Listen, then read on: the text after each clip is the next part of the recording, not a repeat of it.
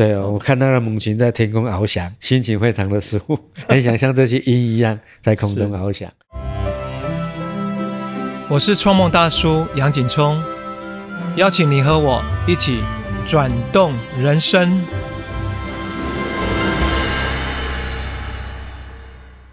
大家好，今天我们的特别来宾是有台湾最懂鸟之称的梁杰德导演。他六年前所拍的纪录片《老鹰想飞》，他今年呢又带着他新的创作《寻找神话之鸟》，同样也是花了将近二十年的时间，即将在十月十七号全台湾戏院首映。在跟他访谈了将近一个多小时，我们聊了很多，其中第一个就是。为什么他花了二十三年的时间拍好一部纪录片，一样甘之如饴的面对？第二个部分，关心生态环境，其实也就是关心我们自己。第三个部分是透过纪录片能够发表，可以接触到呃同温层以外更多的人关心跟注意。环境保护还有生态教育这个课题，来，我们热烈掌声欢迎梁杰德导演。谢谢谢谢主持人。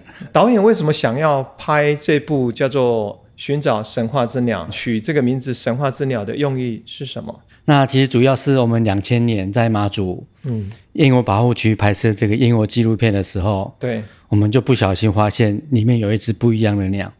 那当初是因为我是使用十六厘米电影底片拍摄。嗯，那电影底片要看到成果，对，所以要冲洗呀，然后要有一个我们讲做过带的程序，啊哈，哎，然后才能看得到啊。就在过这一点带子的时候，它就出现一个异常的状况，就是荧幕会出现两个颜色，啊一边是正常的，一边都画面就变得比较白。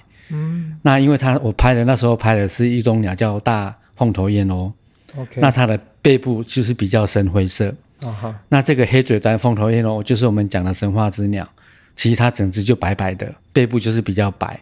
比对了一下，不正常的画面那一边，嗯，大凤头燕鸥它深灰色的背部羽毛就变得比较白，嗯，可是正常的这边就有一只羽毛，哎，就比较白，然后那时候才会注意到这只鸟的存在。那这只鸟，因为除了它羽毛比较白之外，嗯，它的嘴嘴巴的颜色也不一样，嗯，然后它嘴巴大概三分之一尖端是黑色的，嗯哼，哎，所以那时候才注意到这种鸟。那我我们后来看到这种鸟之后，我回家我就把我们的鸟类图鉴拿起来翻。我们那时候台湾有一本图鉴叫《台湾鸟类图鉴》，是。那个是手绘的，几乎台湾的鸟几乎都有，嗯，但是我就是在在那本鸟类图鉴里面找不到。找不到那只鸟，然后我们之前也有看的那个香港的华兰的鸟类图鉴，是这个也找不到。然后日本也有画家，也有那个学者专家出版台湾的鸟类图鉴，也找不到。就是说，我们平常在看的这些鸟类图鉴都找不到这个鸟。那那一年我刚好有买了那个世界鸟类手册，它那个世界鸟类手册总共有二十几册。嗯，那这二十几册其实不是一次就出完的，嗯，大概出了也是差不多二十几年，它可能一册要好几年。嗯，我那一年刚好拿到第三册，嗯，然后第三册刚好就有燕窝科这一类的鸟，嗯，然后我就看到，哎，好像是这种鸟很像，哦，可是它的文字资料就介绍说，它好像从来没有很多记录，然后可能在一九三七年之后。有一笔二十一只标本的采集记录，大概就很少人看到了，所以等于说几乎是没有什么资料，而且也没有繁殖的资料。所以等于是一九三七年之后，嗯，可能被认定这个鸟类可能是已经绝迹了，或是已经消失了，这样是吗？对对对，就是一九三七年之后就没有确定的记录。虽然有人看过，类似说他看过这种鸟，但是因为太稀有了，所以没有确定。会发现这个所谓的神话之鸟是在有一点。不小心出了差错，对，没错。所以说，人生很多的我们叫意外哈，对啊，没错，这个意外反而造就了一个 一个新的新的创新，或者是一个新的局面哈。对，没错。因为其实我后来回去看我们一九九九年，对，因为我一九九九年就去马祖拍了，嗯，我们在一九九九年拍的影片里面，其实也有这只，其实有，但是但是没有没有发现。那后来我们在两千年发现这种鸟，然后。我们在林务局有办了一个记者会，对，然后隔天报纸见报啦，然后很多鸟友，有一个鸟友就说啊，这个鸟其实它在几年前它在台湾就拍过了，嗯嗯，可是他不认得这种鸟，因为台湾本来没有这种鸟的记录。对，那他把它当成是另外一种鸟的的小孩，说他在演讲的时候，他都会放那张作品，告诉民众说，你看。候鸟迁移的时候，嗯，是爸爸妈妈带着小孩一起迁移的。因为这只黑嘴端凤头燕鸥比另外一种比大凤头燕鸥小一点点，然后比另外一种我们讲的离海燕鸥还要小。因为有一只大凤头燕鸥，它有摇着羽，然后这只这只黑嘴端凤头燕会去跟它起食，所以他认为那个是他的小孩。就是这样子，所以他他就认为说那个是他的小孩，所以就不知道说，哎，原来这只是非常非常特殊的。对，黑嘴凤头燕窝嘛，哈，黑嘴黑嘴端凤头燕窝，其实名字有点长，有点拗口。而且这个生态纪录片即将在十二月十七号，十七号全台湾要首映嘛？对，没错没错。那后来在在我们台湾的澎湖。澎湖群岛有很多燕窝繁殖，是是是，那也有在那边也有发现。对它其实它就是分布在亚洲会迁徙性的一个候鸟。哦，哎，那它繁殖地可能就是在我们比较北方，比如说马祖啦，这个纬度比较比较高的这些地方。通常大概是几月到几月会会回到马祖我们这样的地方来做繁殖？大概五月份就开始会回来了。哦，其实他们在繁殖地待的时间非常短。哦，五月份回来，六月、七月、八月。可能八月底就离开了，差不多三个月左右，大概三四个月而已。它其实，在繁殖地待的时间非常短，嗯，所以其实这个是一个大家一起去寻找，一起要想要去研究它，因为这么稀有的物种，那如果再不研究的话，等它绝种了，可能就没有机会。其实，在大概在二零一六年的时候，对，研究团队就是台大的严孝伟老师，那在二零一六年，他们有细放了一只世界上。第一只被细放的黑嘴端凤头燕鸥幼鸟，哦，那这因为我们西方就是在它脚上装上脚环嘛，有彩色的，有那种铝环是编号的，是。最后这只鸟往后每年都回趟马祖。啊，对，每年大家都在找这只鸟 有没有回来，对，那一直到二零二零年，其实到去年它都有连续五年都有回来，哦，哎，那今年今年就没有找到，哦，哎，所以它其实他们对七地是。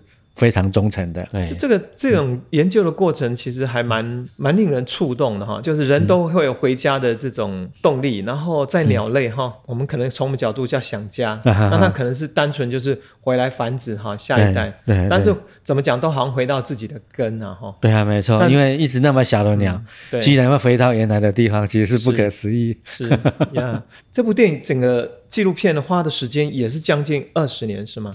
我们讲的说快的距离是二十年，但是其实是前后大概是十年左右。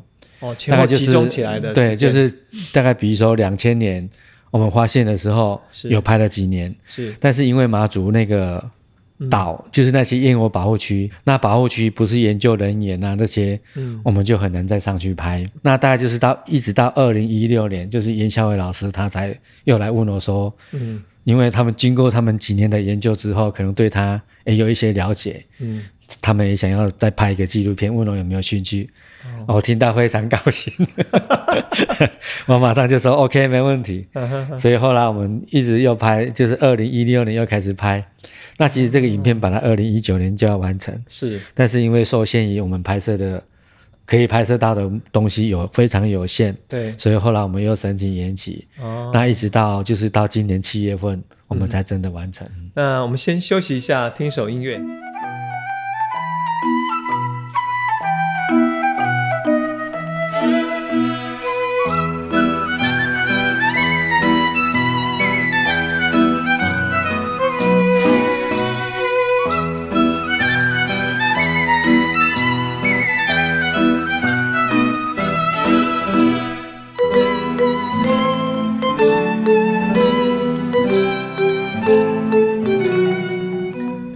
这种生态录影，这跟我们蜂巢音乐做很多的生态录音嘛，鸟类大自然声音跟拍摄鸟类或所有这种都很大的难度，对吧？对，其实都有点类似的，因为这些都不是我们可以掌控掌控的。比如说我们录音，如果找人录的话，我们都约好在一个地方，然后他们就在那边等。可是你要录那个红嘴黑背，录什么鸟类的声音，你在树下，你到了树下，它都已经飞走了，难以掌控，所以耗的时间心力就会更多。哈，对啊，没错，没错。好，那我们现在来聊，就是说在这部电影就《神话之鸟》，你所要传达给大众的讯息，发表这部纪录片的最重要用意是什么？其实这个纪录片我们在拍摄的过程中，其实我们到了很多，因为这种鸟主要在海上活动，对，所以我们到了很多海岛上。是，那比如说像在浙江啦，或是在湖那个闽江河口啦，或是马祖，或是澎湖，包括我们去了马来西亚、菲律宾这些地方，嗯，其实我们到处发现有好多好多的海洋垃圾。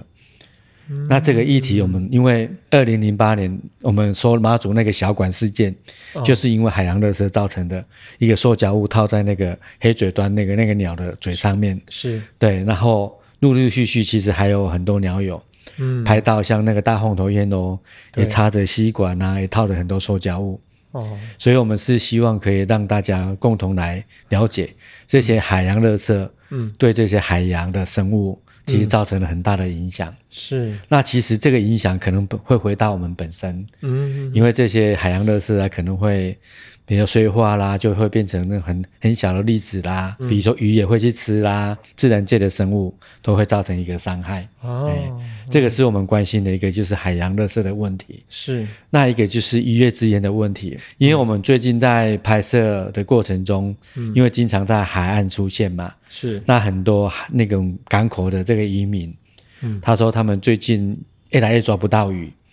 嗯，越来越抓不到鱼，然后我想能抓不到鱼，鸟也是。嗯，我们曾经在澎湖的赤坎码头，嗯，因为那个地方是以抓丁香鱼，是因为那个地方盛产丁香鱼，所以很多渔民都是在抓丁香鱼。嗯，那有一个船家就跟我们讲说，以前那个赤坎码头有超过五十艘的捕丁香鱼的渔船，现在剩下不到十艘。哦，哎。然后他就说出去呀，以前因为都是靠经验，以前没什么雷达这些，可是现在靠这些精密的仪器刷的量，居然差不多。哦，对，抓到的抓到的鱼居然差不多。是，所以其实这个渔业资源真的越来越少。是，所以我们这个要呼吁大家说，嗯。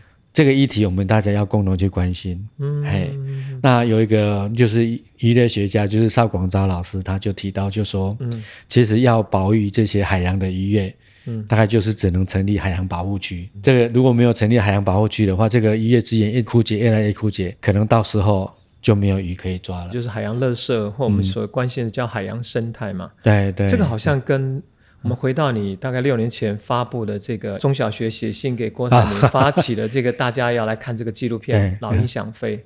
那在这部议题里面，我记得他关心的就是土地上这个人们因为过度的使用农药啦，或一些造成老鹰还有其他鸟类大量的死亡哈，这种生态或者被破坏。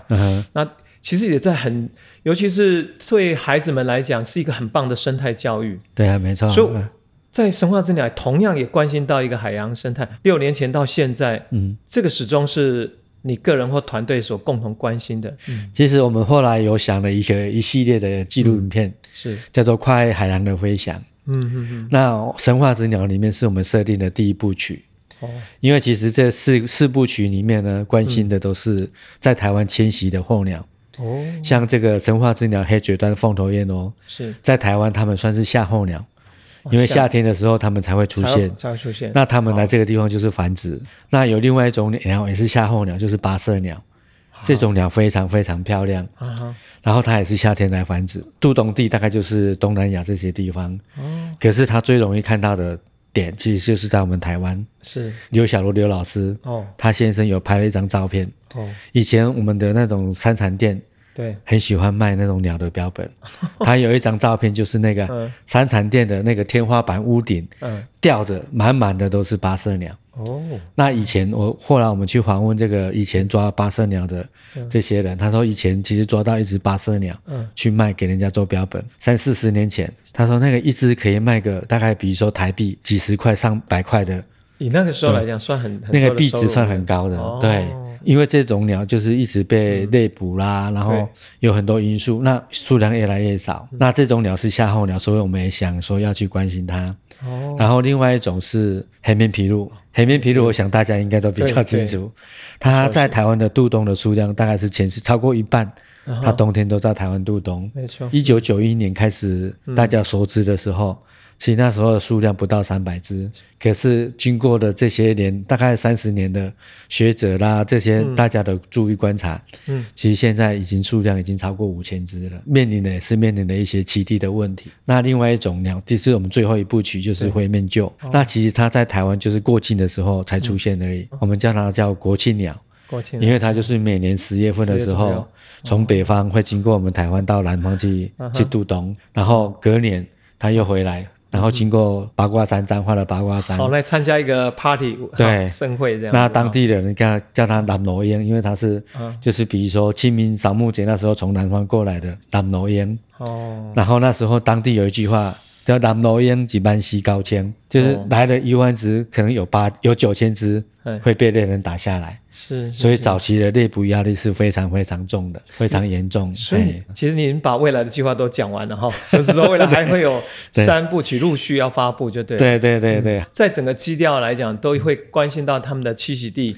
还有包括人跟土地哈生态之间的关联，对，主要就是他们跟土地的一些，因为其实土地不是只有我们人的，那这些鸟也是在用这些土地。OK，对，那这些土地都是因为我们人的因素破坏了，那这些鸟可能就会影响到它们的生存。是六年前发布的这个老鹰响会的纪录片，然后大家基本上很多人去看过，尤其是所有中小学都有这个公播嘛。那我那时候看到也有一些。哦，包括政府单位，包括民间的一些农民，他们自愿发起说，他们不再用农药，对，希望给就是用怎么样自然耕种啊，啊，创造比较好的栖息地。老鹰想飞的这个主角哈，黑鸢嘛哈，嗯，对，它的数量有没有增加？还有确实栖息地有没有更大、更多的空间让他们生活？呃，在一九九一年、九二年，沈振东老师开始。接触到黑烟的时候，对，那时候有做过鸟类调查，是。台湾的黑烟大概剩下一百，大概一百八十只左右而已，非常少。因为其实本来是一个我们我们小时候都会讲说老鹰抓小鸡，对。这个故事，那表示说这个老鹰以前很多，已经在在乡下地方一定是非常非常多的，对。可是后来就几乎看不到。你播我到印度吗？还有到日本，尤其是日本啊，对啊，对，我记得。我到那个带我父母亲去，不知道是鹿儿岛什么地方，然后坐船，对不对？后面那个全部都是老鹰在飞，真的是几百只哦。对对，没错，因为台湾只有一百八十只这样。对，所以沈老师他就想说，他他做了黑烟的研究，他想要知道说，哎，到底黑烟原来那么多的鸟为什么会变少？是，他就怀疑要做二十年。嗯，那这二十年其实他没有找到答案。可是他的接班人就是我们讲的那个老鹰公主林慧珊，他就发现了这个问题，是因为他有一只被他希望的幼鸟，对，后来在农田里面红豆田，对，被民众发现就是快要死掉啦，是，后来送去兽医那边，后来就真的死掉了。嗯哼，那林慧珊他就很好奇说，为什么半年的幼鸟就会在农田里面被民众发现呢？他就到农田里面，嗯。去找答案，就发现一片大概十几公顷的红豆田，好几千只的像鸠鸽科啦、麻雀啦这一类的鸟。是。那因为像老鹰，它会，它是一种我们讲说像像秃鹫一样，对，它会去吃这些腐烂的动物尸体的这种鸟，是，它会去捡食这些来吃。那吃了之后，它就跟着就二次中毒。那这个是后来我们知道的原因。嗯。那后来林慧珊他就去跟那个。红豆田的农地主人商量，他要说你可不可以不要用这么毒鸟的方式嗯来种红豆？嗯，那这个农民他就很阿萨里就说好，他可以改，因为友善耕种可能成本会比较高。对，那他如果种了红豆，如果民众不支持的话，是这个农夫他也做不下去，他可能又回到原来的方式。没错，对。那在二零我们二零一一五年老鹰想会上映之后，嗯。后来那个，因为《商业周刊》做了一篇特别报道，是那这个报道给那个前年的董事长他看到，哦，他就很关心这个议题，是后来前年就跟这些农户契作，第一年去做了三十公顷呀。的红豆，把它包装成老人红豆，本来想说卖个卖到明年应该没问题，结果没想到。短短几个月就被大家抢光光，是。因为当初那几年就是我们台湾其实有很多农产品，嗯，都有那种农药啦这些安全的疑虑，民众现在对这些食物要求是。越来越高，所以这个议题就受到农民就是百姓的重视。那这个前年福利中心跟这个农民去做之后，第一年三十公顷，第二年就六十公顷。到现在已经超过两百公顷了，你那个栖息地就大很多，就大很多。所以有没有人接续像现在我们的这个所谓黑鸢这个老鹰的数量也是一直在增加？有，因为它是在秋冬季节会会群聚，黄昏的时候会群聚，是。然后这个时候算数量是最好的，嗯嗯嗯，有去算的，去年已经到了八百多只了。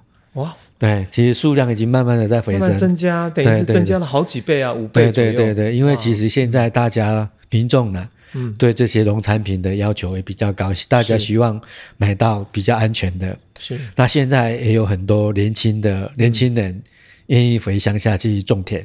是，那他们因为老长辈啦，就是比较习惯，就是用我们说的惯性农法。嗯，大概就是有虫就是要喷农药啊这些。对，那这些年轻人他们比较可以接受新的观念。是，所以他们都可以用比较友善的方式，嗯，去对待这些土地，嗯，然后去。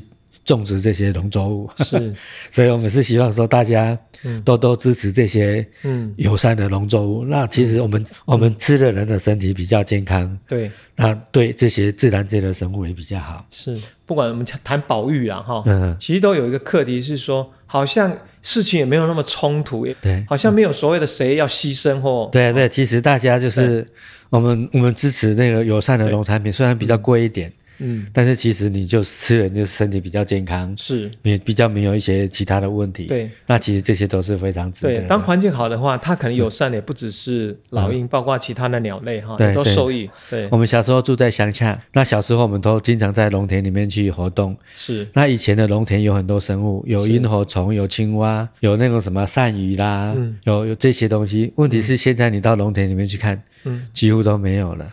那因为过度的使用农药。嗯，然后让这些生物就消失了。嗯，那很多生物其实，比如说很多鸟，都是吃昆虫的。嗯，它没有昆虫可以吃，嗯，不能活下来，它就只好离开，就死亡这样子。对，所以，我们如果回过来再看那时候六年前《老鹰想飞》这部纪录片，应该是你的生平第一部发表的，你导演所的作品，第一部上戏院的。对对。那那可不可以讲一下那时候的心情？因为其实我们中间也一直有在找，比如说企业要赞助啦，是，然后看看有没有公家。赞助单位要赞助啦，嗯，但是黑烟给大家的印象就是，这种鸟是很普遍的鸟，是那很普遍的鸟不会有人去关心，是，所以一直找不到机会，所以后来就想说，好吧，那就跟着沈老师拍二十年看看。梁导，你在讲二十年讲的很轻松，可是我总觉得二十年是人生。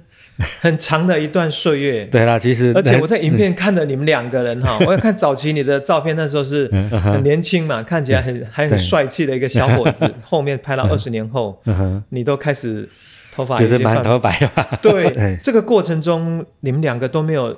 想说就放弃，其实没有嘞，因为其实我们拍鸟就是，嗯，我就是一直很想做这件事情，是。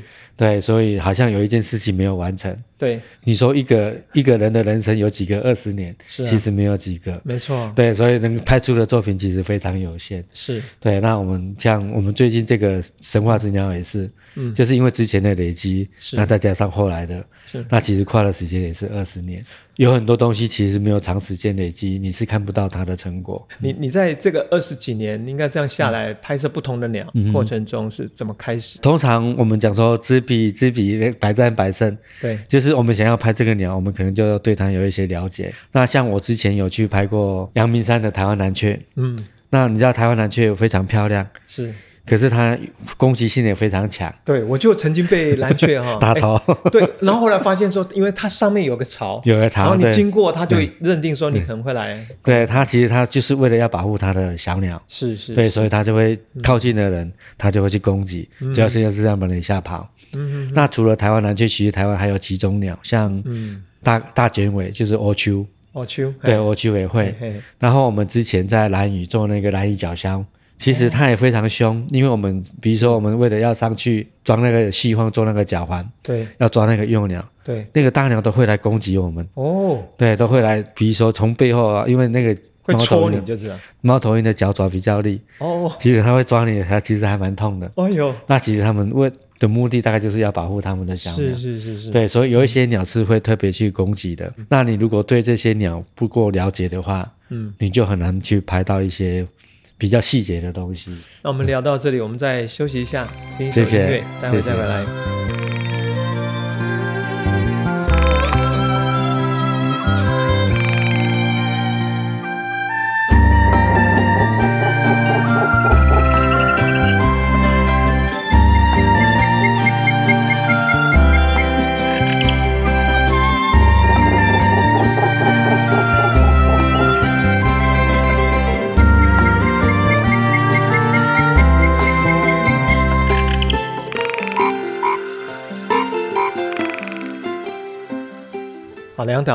你什么时候开始接触这个所谓的生态摄影？是从小，你从小就立志当一个导演吗？呃，其实我小时候因为生活在农村，那因为小时候经常在农田里面走动，那农田里面有很多鸟，对，因为鸟大概是我们台湾比较容易接触到的野生动物，所以那时候就对鸟很有兴趣。哦，哎，然后慢慢的长大之后。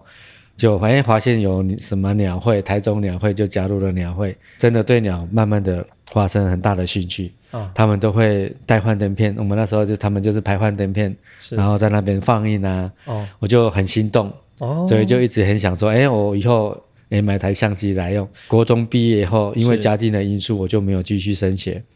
我就到鹿港那边去学做木工啊，这些。我还算我们那时候国中还有分就业班跟升学班，升学班我们叫放牛班呢，放牛班 对。对，我一直做到当兵，对，因为后来就是我我那时候是路易特的，路易特的就是要当三年兵哦，然后在我们第第二年的时候，是我们的兵役政策就变了，就变成只要当两年，所以我就提早一年退伍哦，那就在。那你要退伍的时候，就写信给两会的朋友，是就说：“哎，我要提早退伍了。”嗯，哎，然后后来有一个我们两会的朋友就说：“哎，那个刘小璐老师他刚从国外回来，哎，然后他想要做研究，是做一种鸟叫做粉龙云嘴的研究，问我有没有兴趣去他那边当助理。”我听到非常非常高兴，哦，我就说好。后来我就到刘老师那边去当研究助理。在那个之后，你就没有做研究助理，专心做这个摄影拍纪录片。对，哦，对，所以那个是一个过程，这样长达将近快十年的时间哈。啊，对。我看到有一些报道说，其实你在拍摄这些生态啊，有时候常常可能要露宿在，可能在野外嘛，不方便，你都要住在车上，会有很多的挫折跟挑战。然后你是怎么适应过来这样？我后来真的开始想要做纪录片的时候，是因为那时候也没有钱。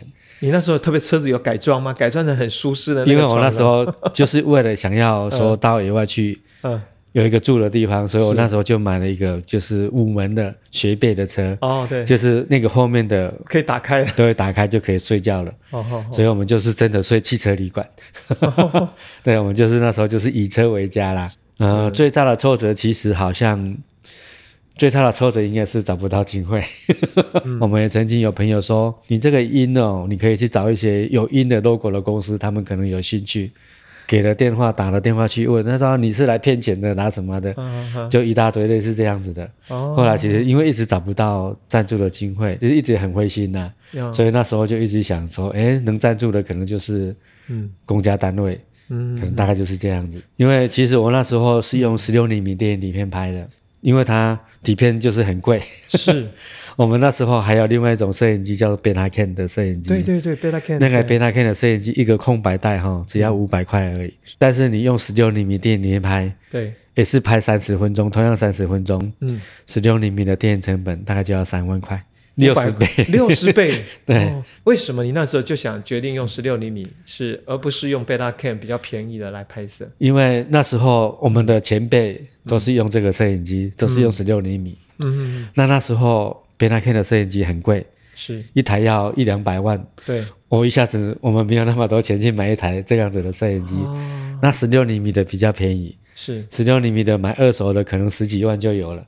哦，反正是它的硬体机器是便宜的，对，但是它要耗材，我们讲是耗材，耗材底片会比较贵，会比较贵这样子。保存来讲，是不是这个十六厘米它出来的画质各方面更细腻、更生动，能够表达你想要传递的？对，其实我很庆幸说，我 我之前是 就是使用十六厘米，而不是用 Beta Cam 哈。那是不用，因为 因为现在其实随着科技的进步，像十六厘米可以用逐格扫描的方式，可以扫到两 K，可以扫到四 K，是它那个画质都还非常非常好，这一点我非常庆幸的。像我们老鹰想回里面也有很多是十六厘米底片拍的，嗯，那像《寻找神话之鸟》这部纪录片。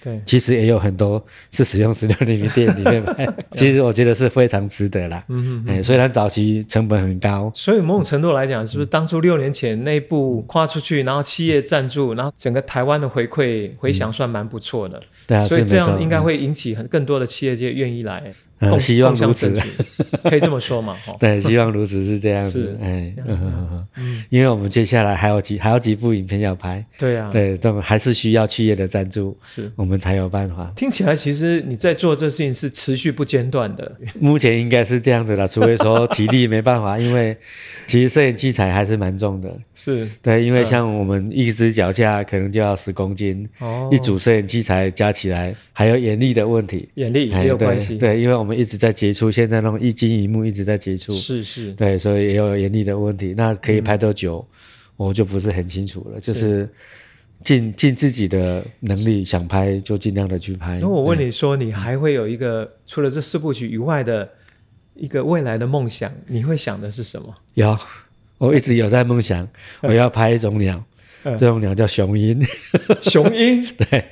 雄鹰我知道，比如在蒙古好像有有这样，像那时候腾格尔唱的，他就提到那个雄鹰。那你的雄鹰是台湾的吗？台湾的。哎，对，简单的讲一下什么？这个雄鹰是台湾最稀少，是大冠鸠吗？不是大冠鸠，那个比大冠鸠还要大。呃，卢凯台湾他们原住民，他们的歌谣里面哈，还有那个是那个神话故事里面都有。对，因为它那个幼鸟哈有一个特殊的纹路，三角形的。哦哦哦，那跟。百步蛇的纹路很像，对，所以他们把它认为是他们的祖先。嗯，所以比如说在很多庆典啊，他们头顶都会戴那个羽雄鹰的羽毛的仪式，那个就来自雄鹰。对对对对。那你为什么会想把这个当做你一个最最重要的梦想？因为它最难，是不是？因为雄鹰非常非常难，我们现在连要看到它都很难，那你何况你要拍到它的生活史？对，然后拍到原住民的这些传说，对，就真的非常非常难。其实我这个已经，如果这样讲，雄鹰等于是神话中的神话咯。对，应该算是这样子。没有像这云豹那样说已经完全消极不见，呃，没有没有，它应该还是存在的，还是它难以掌握行动，对，它非常难以掌握。因为像我是跟着平哥带一个孙元新老师，他在做研究，是他今年有找到一个雄鹰的巢。哦，他他做雄鹰已经十几年了，他第一次找到雄鹰的巢，但是这个这个雄鹰的巢呢，它其实不是找到也不是那么容易，对啊，因为他在雄鹰的身上装了卫星发报器，是。透过卫星发报器才打到这个巢，嗯，哎，所以今年我们就花了非常多的时间去关心这这对鸟。然后筑的巢嗯都是在那种峭壁悬崖上面，嗯，哎，然后我们要对它做记录，其实是真的是难难上加难。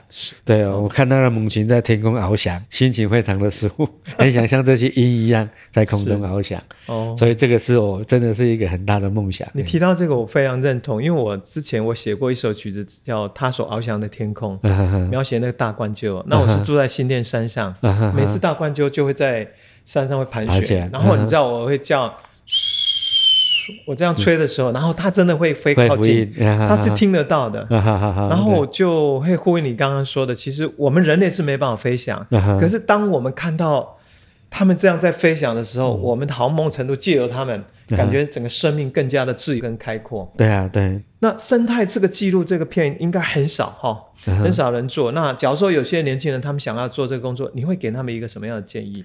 你想要拍一种鸟，你可能要对这些鸟有点了解，是你才能深入的去拍摄。是对，那你可能对一些摄影机啊这些也要有一个基本的认识，是你才能去掌握。是，哎，这个我想应该是最重要的。然后另外一个就是有出去就有收获。因为这种东西都是碰运气的，是你很难讲说我今天出去可以拍到什么东西。嗯哼。但是就是你你就是一一而再再而三的，你就是到野外去走动，是你可能碰到的机会就比较多，就是要勤快一点的，要勤快，对，要勤快一点。然后一个还要持续有梦想，对不对？对，没错没错。如果没有热情的话，我觉得很多其实我们一路上一定会碰到很多挫折。靠你那个热爱，如果没有这样的一个热情跟兴趣。应该没有办法支撑到现在。对啊，是没错，因为我们这些都是靠，其实老实讲都是靠兴趣在支撑。是是是，因为想到很多问题呢，你钱钱哪里来啊？这些想到钱的都是非常头痛。我到野外去非常的快乐，是可以回到家之后就开始伤脑筋。所以出去感觉好像就像我们小时候去远足去旅行，对，没错。回到家就好像很现实的问题是，哎呀，接下来那个卖耗材的这个要买多少卷，这个钱从哪里来？然后放 放映的时候，很多的这个经费要从哪里来？对啊，没错，没错，没错。OK，啊，我们今天真的非常开心哈，呃，能够哦，就是可以感觉说，他只要每天只要接触鸟，他就生命好像快乐就足以。如果你喜欢梁导。他的哪一部纪录片都欢迎分享给我。节目介绍资讯里面有问卷，可以立刻填写回馈，让我知道哦。十月十七号，梁导的新作品《寻找神话之鸟》，请记得到电影院支持。喜欢节目的话，可以订阅收听，或到创梦大叔粉专按赞关注。那今天就非常开心，梁导跟大家说一声再见，各位听众，拜拜。